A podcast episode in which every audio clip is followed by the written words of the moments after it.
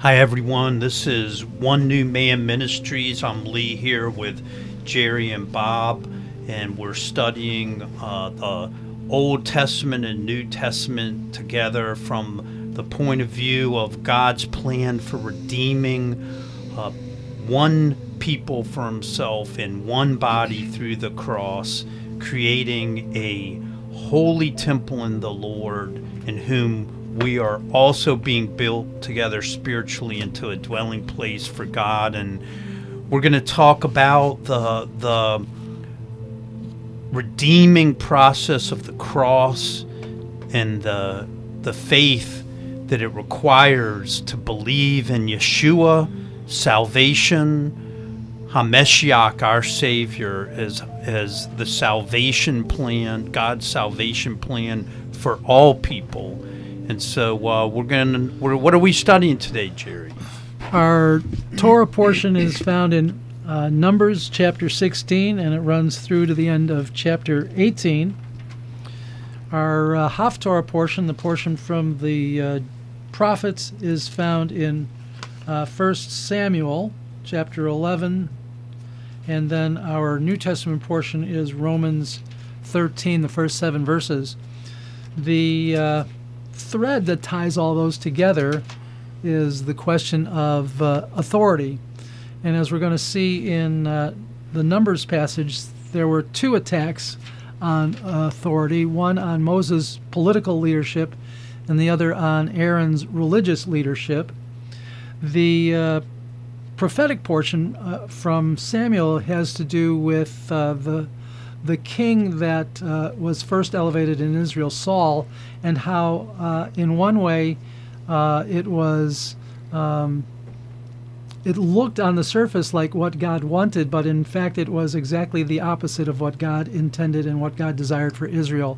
And who had the authority to uh, be king and then the uh, New Testament passage is all about uh, how God ordains governments and the authority that's been given to them. But before we jump into all that, there's just so many other issues. We may not even get to that bigger question uh, because there's just so much good stuff going on uh, back here in Numbers. So Bob has has had a lot of thoughts about uh, this rebellion, and we'll give him a chance in a second. So let's just set the set the stage here. Uh, in the beginning of Numbers 16, we have uh, just come out of the situation where the people rebelled against the idea of going into the promised land. And God was ready to wipe the people out, and Moses interceded for them. And he said, Okay, I won't do that, but I'm going to uh, allow everybody, every every man 20 years old and upwards, uh, everyone who was numbered is going to die in the wilderness. They will not enter my rest. We talked about that last week from the Hebrews passage. Today, if you will hear his voice, don't rebel as they did in the days of, of uh, as they did in the, in, in the rebellion in the wilderness. So then, of course, the people say, oh, we made a big mistake. Let's go up and fight. And then God says, don't do, or Moses says, don't do that. God's not with you. But they go and they get defeated. And then they are um, given some, some rules about sacrifices. They are uh, taught about uh, what what to do when we are in a situation and we unintentionally break some of God's laws. Then there is a specific legal case brought. A, a man is witnessed by several people picking up sticks on the Sabbath, and that man is put to death by stoning. And then finally, uh, God says, Here's what I want you to do. I want you to put tassels on your garments, and we've talked about that uh, at some length the other the other week, uh, so that this would serve as a reminder to you not to follow after your own heart and your own eyes, which you are inclined to whore after. So you shall remember and do all my commandments and be holy to your God. I am the Lord your God who brought you out of the land of Egypt to be your God. I am the Lord your God. So that's the setup to what we have happening now in chapter 17. Uh, we have seen the consequences of rebellion. Uh, one way that uh, Korah and others began to look at it, though, apparently, is that Moses sold us a bill of goods. We see in uh, verse 12 Moses sent a call to Dathan and Abiram, the sons of Eliab, and they said, We will not come up. Is it a small thing that you have brought us up out of a land flowing with milk and honey? In other words, you took us out of Egypt, where we were slaves, but we're saying it was a land flowing with milk and honey. you brought us up out of that good place to kill us in the wilderness, that you must also make yourself a prince over us? Moreover, you have not brought us into a land flowing with milk and honey, nor given us an inheritance of fields and vineyards. So you can see this this attitude that has been brewing in, in people's minds. Uh, and now it's been really twisted around to, to, to make such a, a beautiful picture out of what slavery was, that it, it could have been a land flowing with milk and honey. We already know that in some people's minds earlier it was a land that was full of really great food, right? yeah. So so there's there, there there's this this this uh, attitude that's that's been developing. So Korah is a basically a cousin of Moses and Aaron. He is one of the uh, Kohathites. He is a priest, but he's not the high priest. And he is joined in this uh, rebellion by a couple of sons of Reuben, this Dathan and Abiram, and also a son named On, the son of Pelet. It says they rose up before Moses with a number of the people of Israel, 250 chiefs of the congregation, so well, well, well-known men. The Hebrew actually says men with a name. So these are guys, you know, they're they're the uh, and Nachman people. They're they're uh, Lowell Hammer Stanley and all, all the people's faces that you're used to seeing on TV. These are those guys, right? they rise up and they assemble themselves against Moses and against Aaron, and they say to them, You have gone too far. For all in the congregation are holy, every one of them, and the Lord is among them. Why then do you exalt yourselves above the assembly of the Lord? So let's just understand what their charge is. Uh, Moses has basically delivered to them the commandments of, of Yahweh he has followed through in appointing Aaron the high priest according to Yahweh's directions.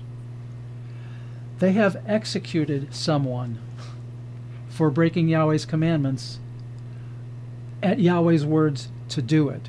So this is what they are rebelling against, right?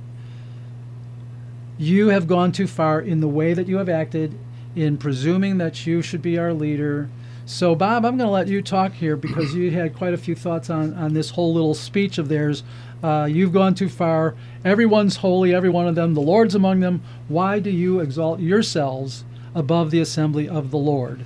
Well, this has been planning for some time. It looks like 250 people to to bring together to come against Moses, and the and then Korah is telling Moses that everybody is holy when they have recently sinned against the Lord terribly. And so and so he he the way Korah is trying to position himself and the and against Moses is that saying Korah, I'm Korah, I'm with the assembly. The Lord is with the assembly, and Moses, you're on the outside. Why don't you join us? You know, so they are they are accusing Moses of exalting themselves when them that when Korah and those leaders want to exalt themselves. So they're accusing Moses of the same guilt that they are that they're carrying. So I think that's pretty interesting to see how mm-hmm. it's all playing out, mm-hmm. just like today's times. Well, yeah, and just on a personal level, I think that most of us are really guilty of being quite judgmental about people doing things that we ourselves do. Mm-hmm. Right? That there's there's that uh, ability to see in others what we fail to see in ourselves. Right, and they didn't they didn't respect God's authority that, that they placed Moses over top of them. Mm-hmm. And take remember Moses didn't want this. He he told God says, "Hey, choose somebody else." So Moses is humble. He's serving the Lord, and this is some of the enemies of, of God. But later on, these are the same people. It says in um, 1630 uh, that these are the same Korah and his group, the same ones that, that despise God, that don't they hate God. Yeah. So they're they're loving themselves and they're trying to exalt themselves over the group. Yeah. Do you want to really dig into that for a second about despising the Lord? So, what happens? Uh, you you may know the story uh, that God separates those families, and Moses tells everybody step back, and Moses says, if these fellows die a natural death, If they go the way of all flesh, then uh, I'm not the prophet. I say, you know, God says I am. But if if the Lord if if the Lord does a new th- if there's a new creation, right? It says uh, something, create something new, something unprecedented. right? Then, uh, and if the earth swallows them up, then you'll know that the Lord has spoken, and the Lord certainly does uh, follow through, and the earth swallows them up. It opens up, and Korah and his his family, uh, Dathan and Abiram and their families, they are all swallowed up, as well as fire then goes out in the camp. It says to consume the 250 men of renown, men with a name, and it says. Uh, the Bob, the verse you were referring to is uh, verse 30. If the Lord creates something new and the ground opens its mouth and swallows them up with all that belongs to them, and they go down alive into Sheol, then you shall know that these men have despised Yahweh, have despised the Lord. And a synonym for that is hate. Mm-hmm. So Yeah, the phrase that gets me in in that in that passage about uh, "you've gone too far" is the one that uh, "Why do you exalt yourselves?" And they refuse to acknowledge God's right to promote His leaders into positions of leadership. correct. They say you put yourself into that place, when in fact the narrative of everything we've read and all that has been presented to us is that the Lord called Moses. Moses wasn't looking to be a big leader, but God put him in charge, right? We don't have any record that Aaron felt one way or the other, but it was definitely the Lord through Moses telling Aaron, this is going to be your role, that this is a given. And, you know, Hebrews um, reinforces that idea when we read the, the, the letter to the Hebrews. It talks about no one assumes this role, but it's given to them by the Lord. So that's exactly what Korah and his band are refusing to accept, and that is God's right to place his leadership over his people. So, you know, that gets that gets to not just a situation like this, but you know, kids and parents, Mm-hmm. pastors and churches. Right. We when we were uh, talking about that part, we were talking about how one way to look at it is Korah not acknowledging the the appropriate place of God, but the other way is that he was motivated by covetousness Mm-hmm. he's coveting what Moses and Aaron has and and you know back in uh, numbers 16 8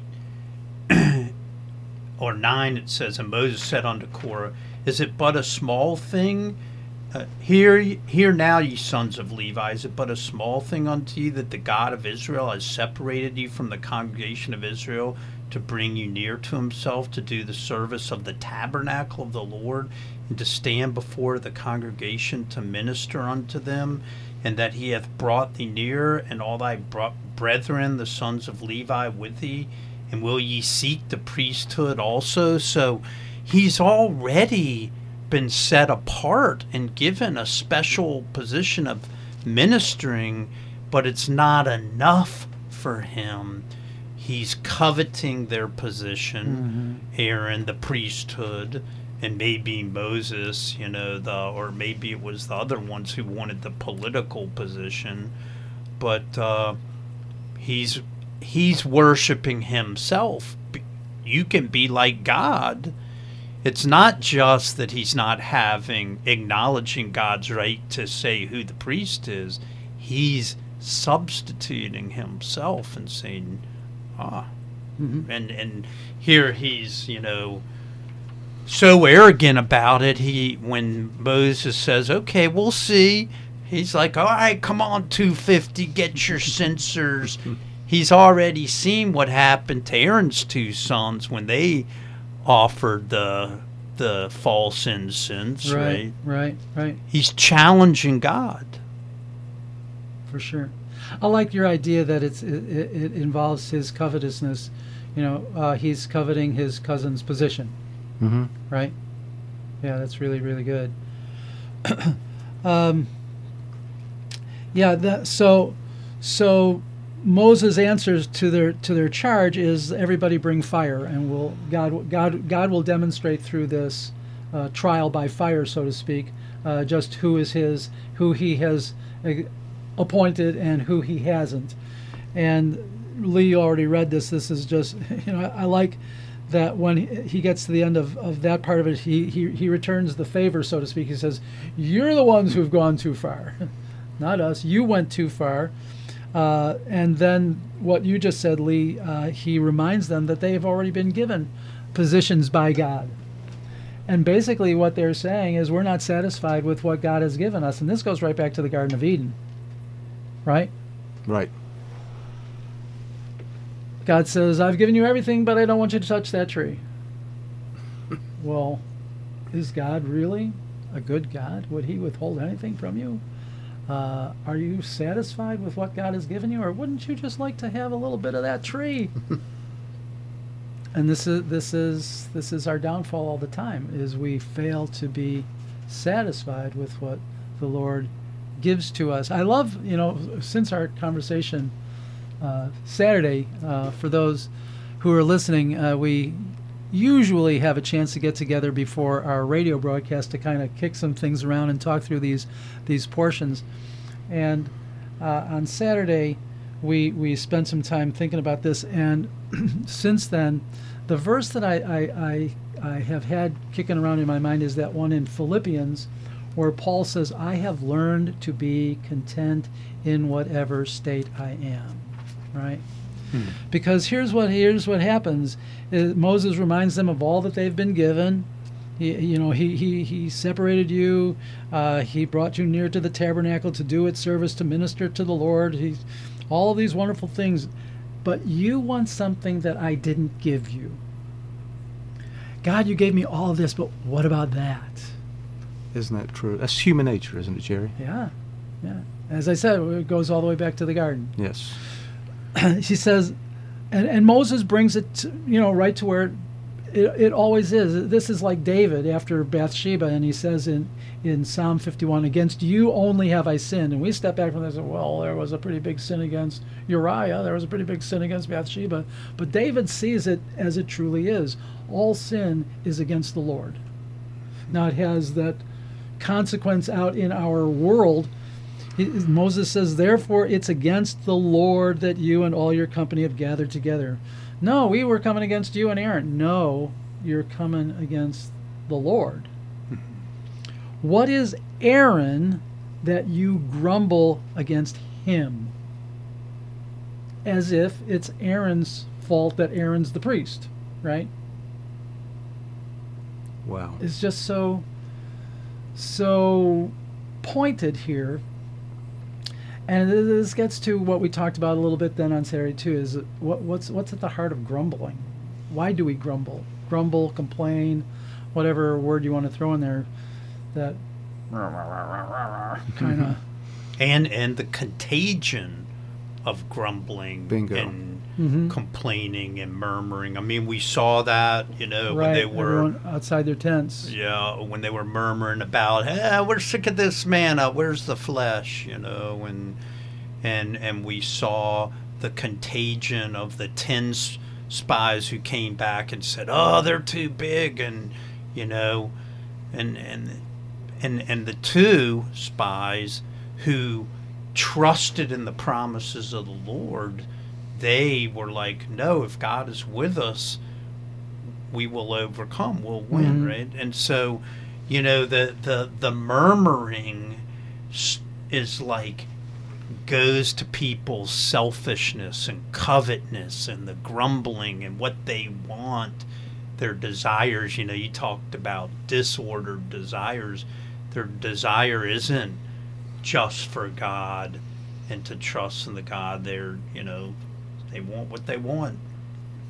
But you know, you just made a difference. Look at look how they looked at the promised land differently. How Caleb and Joshua looked at it, and how the other ten looked at it. It comes down to discernment, does it not? Trusting in God and discerning. I mean, you know, Joshua and Caleb saw the beautiful land, and the other ten saw the giants. Mm-hmm. You know what I mean? So so a lot of times the grumbling and the murmuring is a consequence of the way you're looking at things. Bingo. Yeah, that's good. Yeah, I want to say that uh, grumbling we is is a function of uh, faithlessness. Right? Yes. Why why are they grumbling? They've been given so much, but they're not grateful for it. Why are they grumbling? Because they can't see what God is doing for them in the tabernacle. They can't see what God had prepared for them in the promised land. Uh, all they could see was the giants. I think that the ten who brought the bad report did see that it was good land. They said it is a good land, Right. but they, they were the they were the yes but people, right? Uh, they did not have the faith to grasp the promise. So, so I think that's the key, right? That because we throw this word faith around, like the, the word love around, and people go, oh, "What's that really mean? Is faith what you believe?" But I think that what you said is faith to grasp the promise, and if and our faith needs to be that God's promises can't be broken. A cov- God's covenant can't be broken. Mhm. God's word cannot be violated, Right. and that He will keep His promises. So if He promises that He's going to deliver the promised land, Caleb and Joshua, He He'll deliver it, and and and if He ordains that Aaron is the high priest because this is the appropriate order that is the way it has to be, right? That's Mm-hmm. That is the way it has to be. But just, just think about what Caleb and Joshua saw. They saw the ten plagues of Egypt come to pass. They saw the division of the Red Sea come to pass. They saw and the daily the daily miracles of manna they they're witnessing, and they could they couldn't come to the realization that God was with them. I guess. Yeah. So it's harder sometimes for us, you know, who aren't seeing these supernatural miracles every day, to when when we're down on our luck to not to, you know, resort to our own works, you know. What makes you so great, Moses and Aaron? How about me, you know, or not, you know, not to resort to making an idol of ourselves and putting our, in other words, not to deny ourselves, but Mm. to promote ourselves, you know.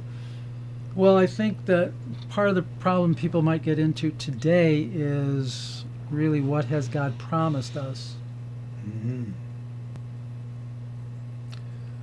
What has God promised us in this life that we can say this is a sure thing?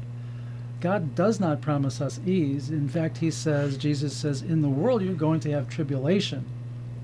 So if we are enjoying a life of ease, we ought to be extraordinarily grateful because the promise that Jesus made was there would be trouble. Uh, what has God promised? Uh, Jesus said that uh, men will hate you for my sake. Blessed are you if you are persecuted. So we need to be careful uh, to, to make sure that when we, we, we're judging about God's presence and my faithfulness in my life, that we are really fixed on what God has actually promised us. He's told us we can have His peace. That's a promise, but He's said that there's conditions. For instance, He says, in, in Philippians chapter four is is one of my favorite favorite uh, chapters for this reason. He says, "Rejoice in the Lord always," and again I say rejoice. Then He says, "In everything by prayer give thanks, making supplication to God." And then the peace of God will guard your hearts and souls through Christ Jesus. Then he goes on to say, whatever things are true, noble, and virtuous, think about those things, and the God of peace will be with you.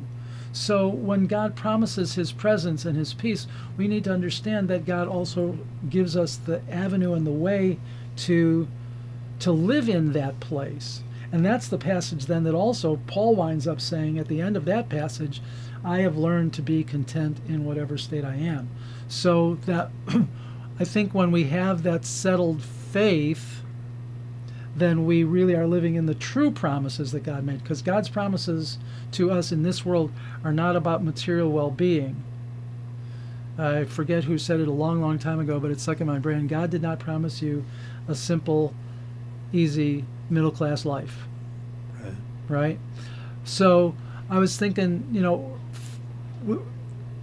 circling around faith and what's the difference between faith and believing and, you know, all, all those different pieces. And I, I think I would try and put it this way if I needed a serious surgery, I could go online and look at this doctor and this doctor and this doctor and see he graduated from here, she graduated from there, and all the things that they've done since graduation and where they interned and yada, yada, yada, right? And I could think about every one of them. I believe they could do this surgery, right?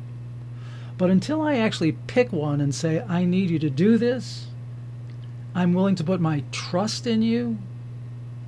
But that's what I think we're talking about with, with genuine biblical faith that we have committed to one that we trust to do the surgery that's necessary to bring us the healing. Does that make sense? Amen. That's Yes. good.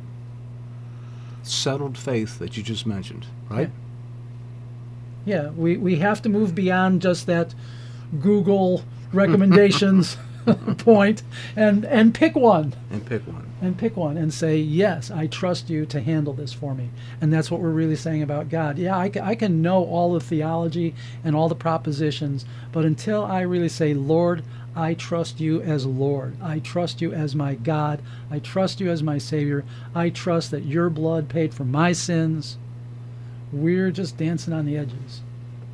Right? Right. Yeah. Yeah. all right, so so this grumbling, this this attitude of ingratitude, uh, the inability, unwillingness to to accept what God gives, the desire to promote myself into a position that God didn't give me, all that stuff is at work, right? And then we have the uh, the challenge in the first part is against Aaron and his priesthood. The challenge in the next part is against Moses, and his political authority. Uh, that's coming from these sons of Reuben, and uh, Korah and Moses were kind of camped in the same general location in the camp on the east side of the tabernacle.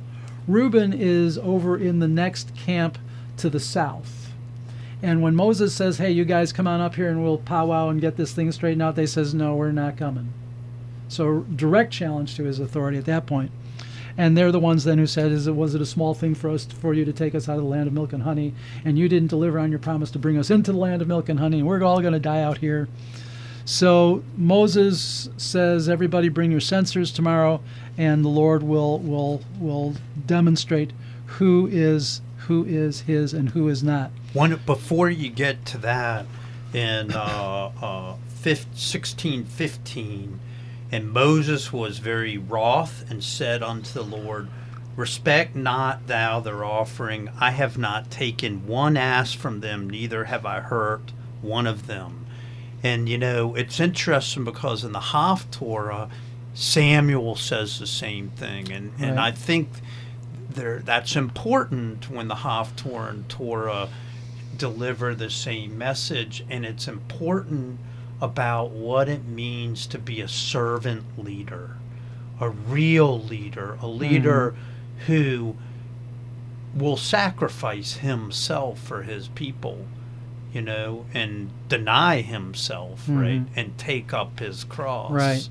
You know, and and and so I think you know, yeah, they're both Moses and Samuel are found to be those sorts of leaders, Right. And for sure, Yeshua is that sort of leader for us. He Amen. he he put it all on the cross for us. Took it all on the cross. Yeah, that phrase "I haven't taken one donkey from them" is a is a phrase about exercising your power and authority for your personal gain. Yeah. Yeah, and Peter, Which they're accusing him of. Right. Yeah. right. And, and you remember Abram said the same thing to the to the kings of Sodom and Gomorrah. He says, "I won't take a, a, thing from you." So Mhm. maybe so that's it's uh, it's uh, what you just said just settles in my mind, Jerry. Is the settled faith That, that that that once it gets into your heart and you know that you know that it's true, hmm and the Lord's there, it, it makes things easier and, and content comes upon us. You know what I mean? Yes, yes, yes. So, um, the uh, the trial by fire is is getting started, and it says in verse 18, every man took his censer and put fire in them. And when this happened, everybody assembled, all the congregation, and the glory of the Lord appeared to all the congregation. So, this gets everybody's attention clearly, and now the Lord is going to directly intervene. Uh, here's here's how He is going to settle this trial by fire. He says, uh, "Everybody away from these uh, these men." And he says to Moses and Aaron, "Get away from from the, this congregation, that I may consume them in a moment." So here's this test again that God gives to Moses. You know, I'll, I'll consume them, that I may consume them in a moment. And Moses and Aaron uh, have, have, have kind of been through this before. God says, you know, I'll, I'll wipe them out and start a whole new thing with just you. And Moses says, no, these are your people. It would be a terrible thing if you were to destroy your own people. And the word got out. What if all the nations would say God brought them out, but then he didn't have the strength to bring them in? And so Moses and Aaron have interceded for the people before. And it's not like we ought to we ought to look at this instance now as oh, it's just sort of a habit. No, this is their heartfelt response. No, Lord, these are your people. You can't do this. And it says, They fell on their faces and said, O God, the God of the spirits of all flesh, shall one man sin, and will you be angry with all the congregation? And the Lord spoke to Moses, saying, Okay, say to the congregation, get away from the dwelling of Korah, Dathan, and Abiram. So I know, Lee, you've got some some thoughts about this and maybe another passage about this intercession. Uh, Well, I mean, the I was thinking about, you know, because Bob was talking about Abraham clearly, you know, back when Abraham was bargaining, well, what if there's, you know, 10 people, you Mhm. know, for Sodom and Gomorrah. right for Sodom and Gomorrah. So, you know, um yeah, the the the the intercession is indicates what sort of leader that God wants to lead his people. This is this is like you said it's it it's their heart, right? They have a heart for their people. They're not going, "Okay, God, you you prove to everyone in the congregation that I'm right and Korah's wrong. I'll stand back while you wipe them all out in a second. No, that's not what they're saying. but that's what you know. Unfortunately, some of our leaders these days, you know, that's Mhm. their attitude. You know, this is, you know, they're pleading for mercy and grace. And isn't that like Yeshua? Amen. Amen. So uh, there's also the sense of um, the, the, the, the righteous judge doing righteously. You know, shall shall the congregation pay for the sin of one? And you know that that is is uh, a, a reasonable expectation too that Moses is pleading with God f- on, on that basis. It's kind of the same basis that Abraham did. You know, what what what if there's 50 righteous people and you know he bargains God down all the way to 10? Uh, it turns out that they only found Lot, and even he was a little squishy, right? um, so so then the the uh, the uh, But but I think you know, it is important as you know because God has the characteristics of righteousness and truth and and the need to preserve that holiness. We've seen that throughout, you know, the scripture we've been studying. Mhm. And he also has the mercy and the grace, the compassion. And so, you know, when those two things come into conflict, you know, it, it is instructive to see the resolution because Mhm. he seems to always defer to mercy and grace. It, his love seems always to win to me. I was sharing with my wife about the rainbow, you know, at the end of the flood when, you know, and he said, oh, you know, I'm never going to do that again. I'm going to make a rainbow, right, as a covenant. Mhm. And then he says, you know, okay, I, I get it. Man's just evil from his youth. It's like because he gave us free will, we're going to mess up and try to make ourselves like God. hmm hmm Sin and But he never lets sin go unpunished. right. Never. Never. And the reality is that through the system he put in place in the tabernacle, then carried through to the temple, is a system, the life of the flesh is in the blood, and the blood on the altar makes atonement for your sins. Here is the ritual that I will provide for you, sinful people, that we may dwell together, right? Right. that a holy God and a sinful people can have a relationship is through the blood. And then, of course, Yeshua comes and he says, I am the final sacrifice. I am, behold the Lamb of God who takes away the sin of the world. And so, yes, mercy and love always win, but never at the expense of justice. right. Never at justice's expense. And and you know because isn't justice an expression of his mercy and and love? I Yes. mean, if he didn't, you you know, the opposite of love is not hate. You know, the opposite of love is apathy. If he didn't care about us, he wouldn't correct us and judge us and you know. Well, yeah, and there's Hebrews again. If, if you're not getting discipline, you're not a son. Amen. You're not a son. Yeah. Um, there's just so many pieces that, that come through here because what happens is the ground does swallow them up as, as, as Moses said was, was going to happen. But then it says that fire came out and consumed the 250. And and this gets to what we've just been talking about that, that God remains a consuming fire. And the sin in us is going to be consumed by fire one way or another. Uh, either Jesus assumes the fire for us and takes the, the, the punishment and the wrath that that fire represents, or we face the fire ourselves, right?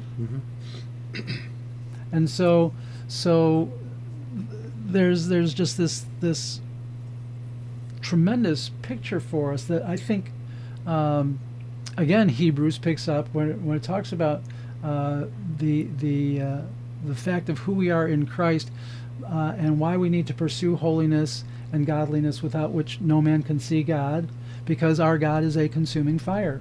If we are not properly related to God through faith in Jesus, we're going to be consumed. Know. and that, that that's that's the reality no man comes to the you know i'm the way the truth and the life no one comes to the father but through me and he forgives and has mercy and grace and has mercy new morning mercies and new grace until he doesn't. And you know this is when they when they that in 30 it says then ye shall understand that these men have despised the lord. If someone hardens their heart so much through the deceitfulness of sin that they despise the Lord, He's a consuming fire. and you know i think that that's a really interesting thing to think about for a second maybe somebody would step back and look at what did Korah and those guys really do that despised the Lord? It wasn't that serious. They just were kind of looking out for themselves. They were just, you know, seeing if they could be in charge and do it. They thought they could do a better job. That's all, Well, they, right? they- but so- I mean, that's what I'm saying. Somebody could step back and look at that and say, "Well, is that really despising the Lord?" And we're supposed to say, "Yes." that things like that, those sorts of attitudes, is despising the Lord. Well, just think about what the just to do a fast forward real quick. Think about how the Pharisees despised Jesus. You know, I mean, he, he was God and, and, and the representation of exact representation of who God was, and they still couldn't see them because they were, weren't promoting themselves. Just like very similar to Korah here. I I noticed that parallel too when reading this, and I think you know that uh, when when you think about what they've observed, okay, they're Levites, so Pharisees and Sadducees, so they're set apart. They're given a ministry. They're given responsibilities of the ministry for the congregation, right? So and these people, Korah and these 250, they knew all about Aaron's sons being burned and consumed by fire. Mhm. They were, this was a direct challenge to God. This was like, I mean, this was a blaspheme of the Holy Spirit. And, and you know, when they say there's only one unforgivable sin, and, and, and I think that what that means is to despise the Lord you know, and and, and I mean that's what the word says. They despise the That- that's, Lord. that's that's exactly what it says. yeah. So uh, But but also the people that despise God, they despise God's people. They despise His word. They despise truth, and that's what that's what all Korah in this group was doing, doing all of, all of those, and that's why the, the rebellion was here.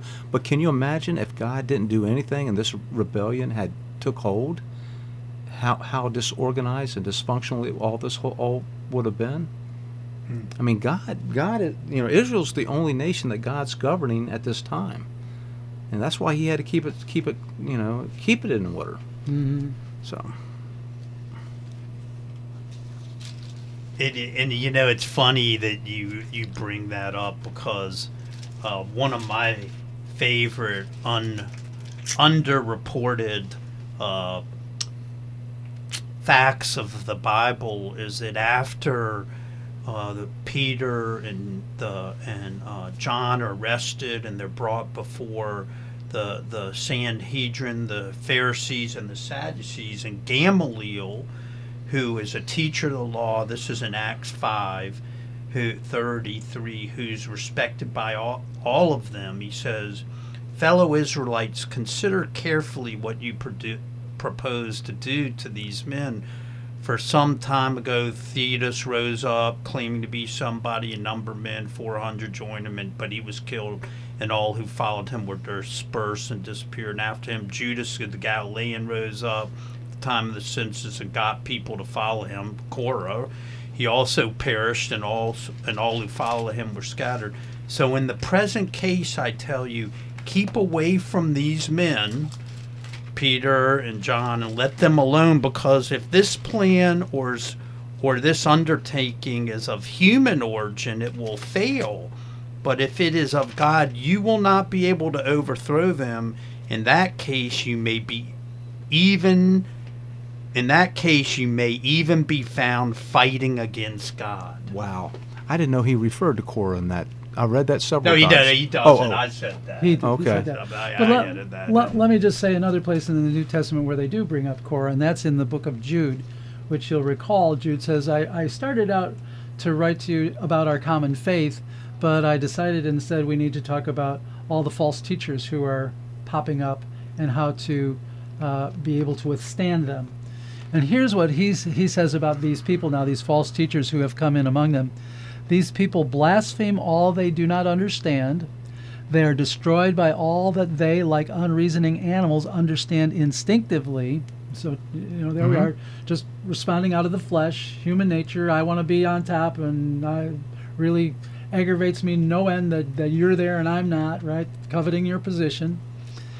They understand things instinctively. Woe to them, for they walked in the way of Cain and abandoned themselves for the sake of gain to Balaam's error and perished in Korah's rebellion. Wow. All flesh.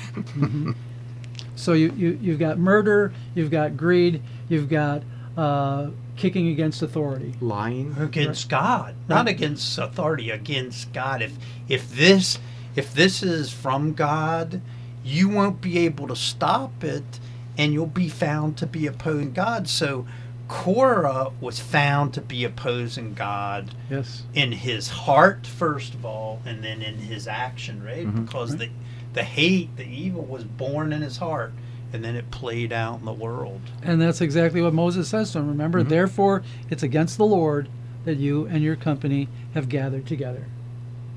Yeah, just rejected, rejected God by rejected God's, by rejecting God's man, right? And, and In when, this case, and when somebody despises God, they they take offense to the truth, and it's often seen ev- even today many Yeah. times. yeah, yeah.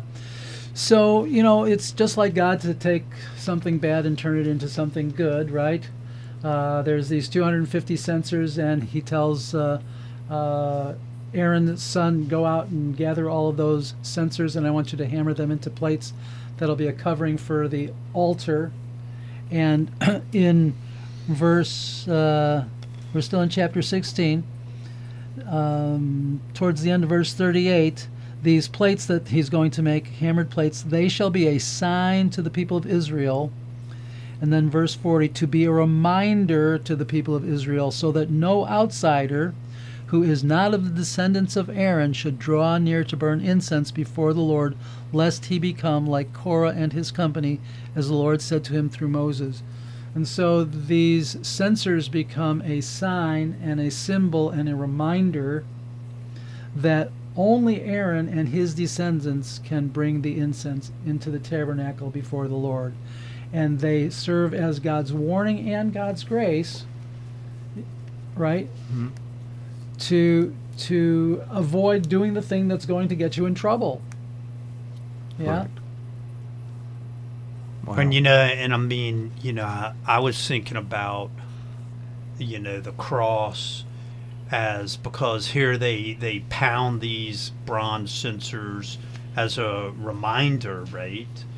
And how the cross is a reminder to us of the price that Yeshua paid for us and how we, you know, can sort of cheapen that, you know, sacrifice that he did, the cheap grace, you Mhm. know, because what happens on the in the next verse after uh, he says, "But on the morrow, all the congregation of the children of Israel murmured against Moses and against Aaron, saying, Ye have killed the people of the Lord." Yeah. it says the entire assembly, Isn't, isn't it shocking? and The next day, the next the day. next day. And what is that about us that that you know they can witness the ground opening up and swallowing these people and, then- fire going out through all the camp, chasing people down, is how, is how I always. and and they're still rebelling it. And they still say, grumbling, grumble, grumble. I wish I could say it exactly the way he said it, but Philip Yancey, uh, in one of his books, talked about uh, if miracles could save people, then the most saved people would have been this generation. Right? If, if just seeing miracles was enough to build settled faith, Mm-hmm. then this group would have had it right and yet they didn't. So so it really does does say something to us about the stubbornness of sin, the desire to be in charge of my own life, and to be angry when God does what God does that goes against the way I think things ought to be. so so it also i think says something about that that we us needed the grumbling you know the people that grumbled the next day all the congregation that's us That's over two million people, by the way. Right. way. That's all of us grumbling the next day, okay? Because we needed the miracle of Yeshua Mm-hmm. to open the way Mhm. for our salvation. Right? Because you said if miracles could save people, this would be the saved, most saved generation.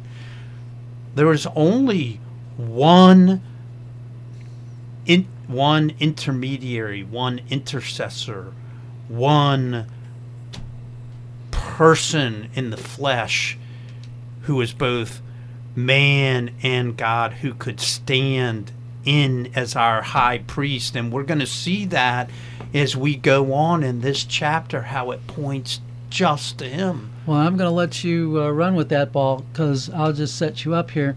Uh, first of all, they, they accuse Moses, you have killed the people of the Lord. Well, no, not exactly, right? Uh, and when point. the congregation had begun grumbling, uh, Moses senses that the plague is breaking out, and he sends Aaron out uh, to to take incense and run around in the camp uh, to to make the plague stop. So you've had So- quite quite a bit of thinking about that one. So, Lee. so it says here. It says, first of all, when when the Lord hears their murmuring the next day, He says to Moses, "Can get out from among this congregation, that I may consume them in a moment." I mean, he's like, "I'm done with these people, right?" And and again, Moses and Aaron fall on their faces. And and Moses says to Aaron, Get your fire pan and put incense on it and carry it quickly unto the congregation and make atonement for them. So the power of atonement, for there is wrath gone out from the Lord, the plague is begun. So here is the wrath of the Lord being confronted by atonement. And what happens? He runs into the midst of the assembly, and behold, the plague was begun among the people. He put on the incense and made atonement for the people. And he stood between the dead and the living, mm. and the plague was stayed. Isn't that what Jesus does for us?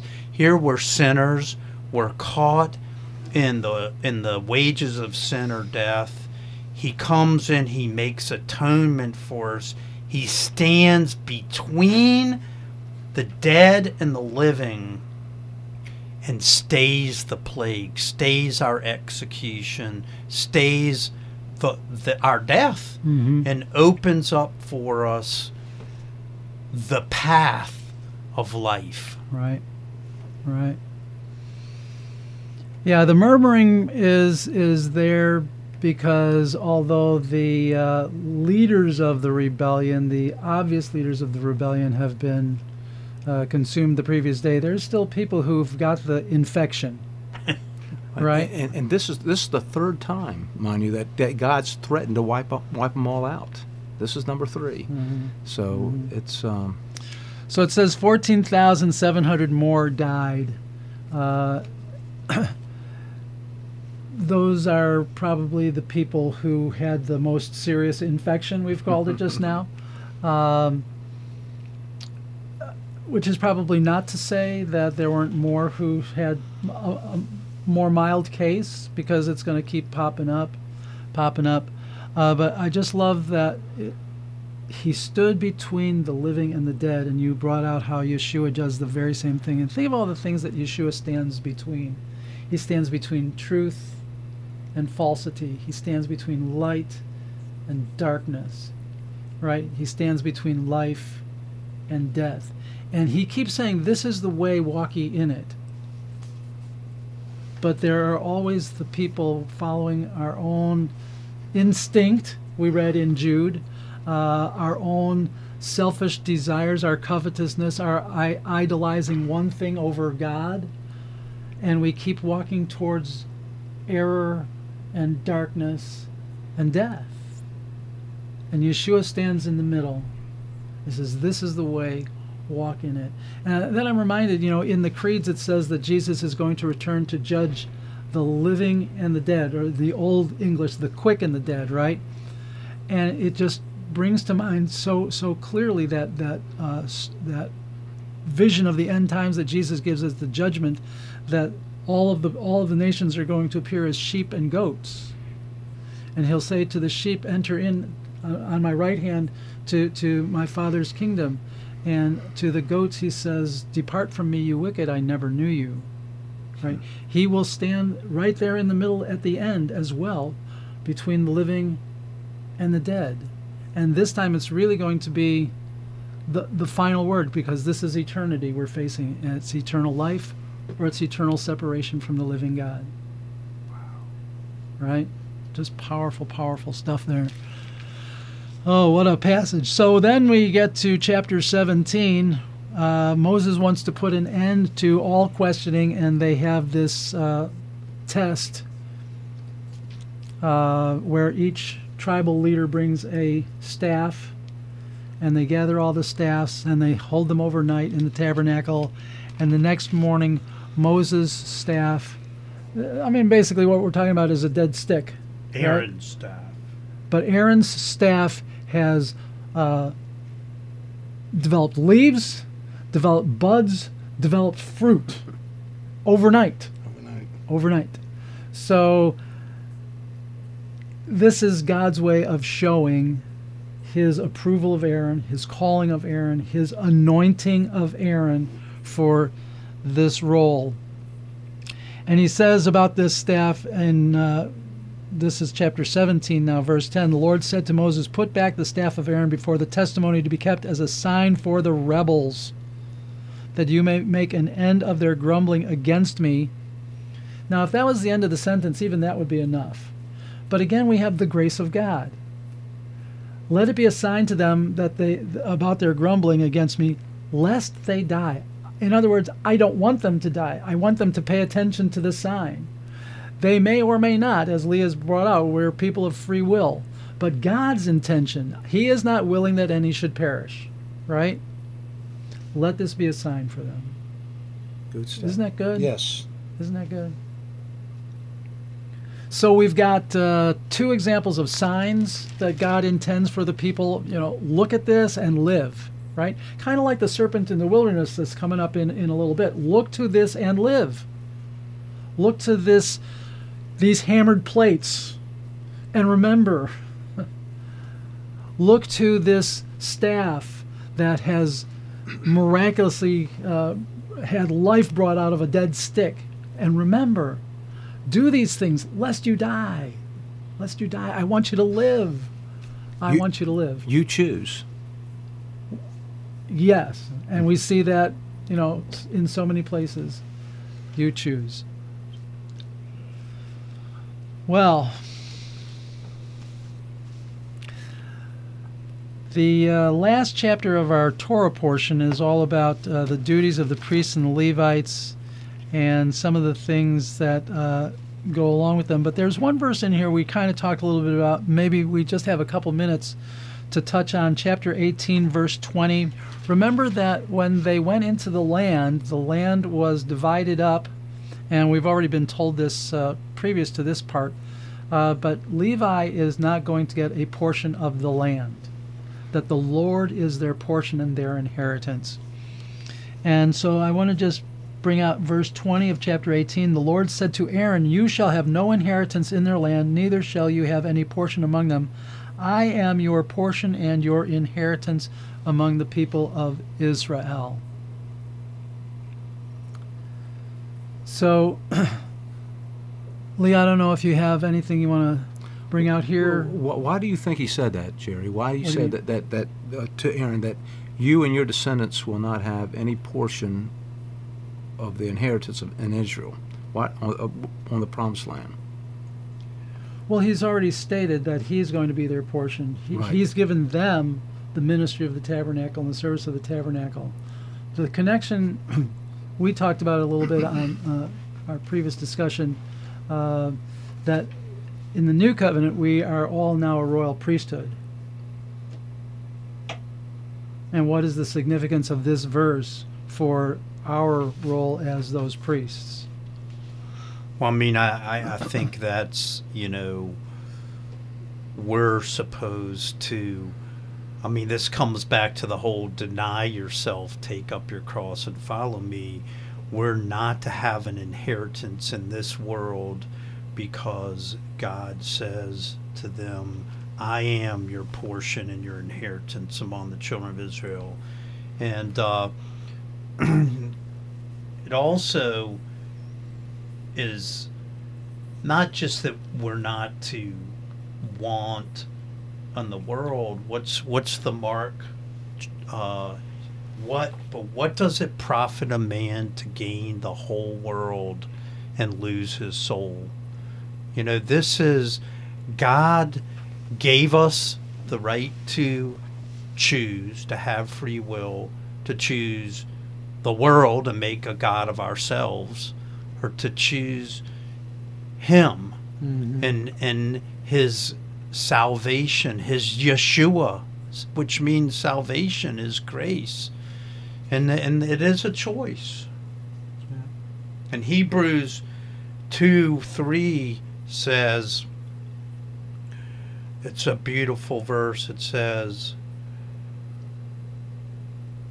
uh, "How shall we escape if we neglect so great a salvation? Mhm. How shall we escape if we neglect so great a Yeshua. Yeshua?" What a good verse. We need a, sa- a savior, a Messiah to stand between living and the dead and to offer atonement for us. We need it. Yeah, we absolutely do. Well, we have uh, hit the end of our hour, and uh, as always, there's so much more that we would have liked to have said. Um, but I hope that uh, through all that we said, you, you got an appreciation for Yeshua, for Jesus, our Savior. And we're hopeful that you are pursuing Him with all your heart, mind, soul, and strength, uh, because that is the way of blessing. Um, we are One New Man Ministries. Uh, you can find us online at the number one, newmanministries.org. We're also on various uh, podcast streaming services as One New Man Ministries, and we're so glad that you spent the time with us this morning. Uh, we'd love it if you invited some friends the next time. Uh, invite them to to check us out during the week. Uh, our goal is to bring together people of all tribes, tongues, nations, skin colors, ethnicities, uh, as one new man in Yeshua, because He alone is the source of life. No matter what your background is, no matter what your ethnicity or skin color or previous religion, Yeshua is the one way to God. We all stand uh, as as equally sinful before uh, a, a God who is perfectly holy, but we all can have the same level and measure of salvation in the one who died to bring us that salvation, that deliverance from sin, from sin's penalty, from sin's power, that we, might live the righteous God that lives that God desires for us. We invite you to get to know Yeshua if you don't already. If you do know him, we're just hopeful that our little time together on the radio helps you know him better.